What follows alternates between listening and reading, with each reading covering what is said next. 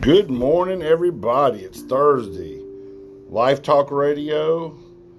We're going to talk about a few things this morning that I've read, and it's amazing how uh, basically not even political leaders are starting to wise up and take their social media platform and their platforms to the public to emphasize that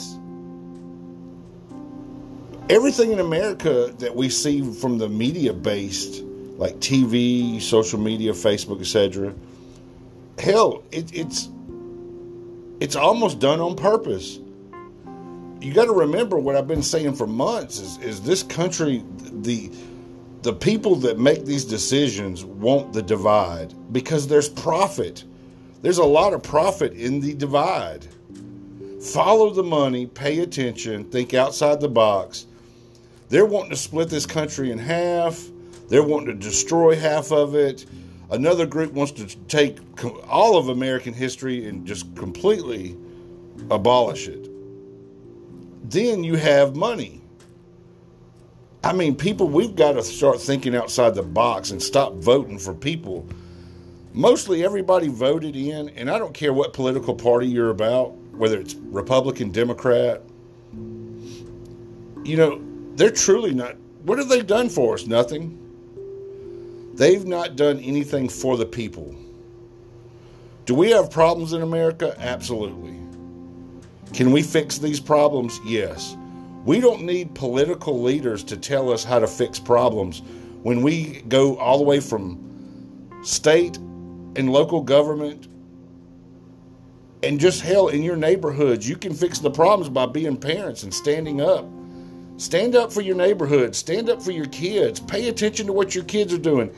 Every day I read, every day, between a 16 to 19 year old that's in being arrested for murder, capital murder charges on, on 16, 17, 18, 19 year olds.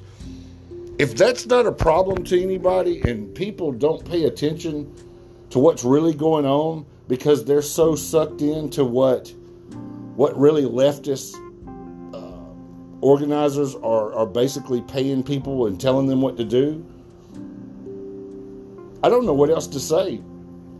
I mean, people, parents, people, and people that are on social media and they use their platforms, they've got to come together collectively to really figure out to stop the divide. Because once you stop the divide and you keep getting people together, then what the people that are actually up at the top that are really controlling things, what can they can't control anything.